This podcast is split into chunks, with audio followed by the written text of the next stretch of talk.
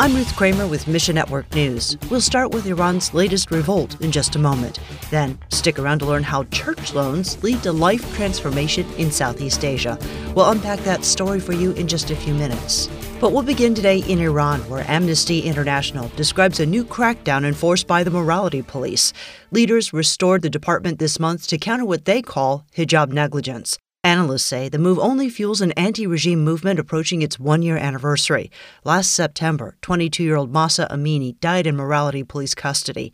Heart for Iran's Nazanin Bagestani says We get calls daily from women being traumatized, being on edge. Many young girls like Samira are afraid and have nowhere else to turn. People print a phone number and put it on streets in Tehran and other cities.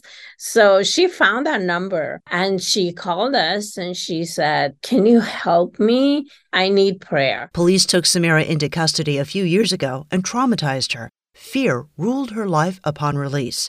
Nazanin counseled Samira over a series of calls, reading God's word and praying together. One night, she encountered Jesus in her room.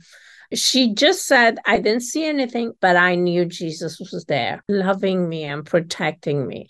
And from then on, she was free. She said, I go out. I'm not afraid anymore because I know Jesus is protecting me. We'll connect you with Heart for Iran at missionnews.org.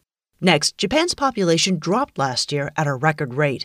The population has been in steady decline since 2008. Meanwhile, the average age of business owners is over 60, and many don't have anyone to take over their business when they retire. Takeshi Takazawa with A3 tells us this problem of succession affects Japanese churches as well. We have existing about 8,000 Bible believing churches in Japan, and they face exactly same thing. A3 guides both businesses and churches through the transition of leadership and provides mentorship for the next generation of leaders. So we help each congregation, each older pastors, we help with through seminars, cohort, helping them to identify the vision and the mission that God has given to a particular congregation. Be beyond the existing senior pastor. Once a transition plan is decided, A3 continues to facilitate communication, offer resources, and invite the Holy Spirit into every step. I encourage you to pray for Japan that people uh, in the churches, pastors, leaders, Christians going through this major change intercede for us so that we would go deeper with God through this transition.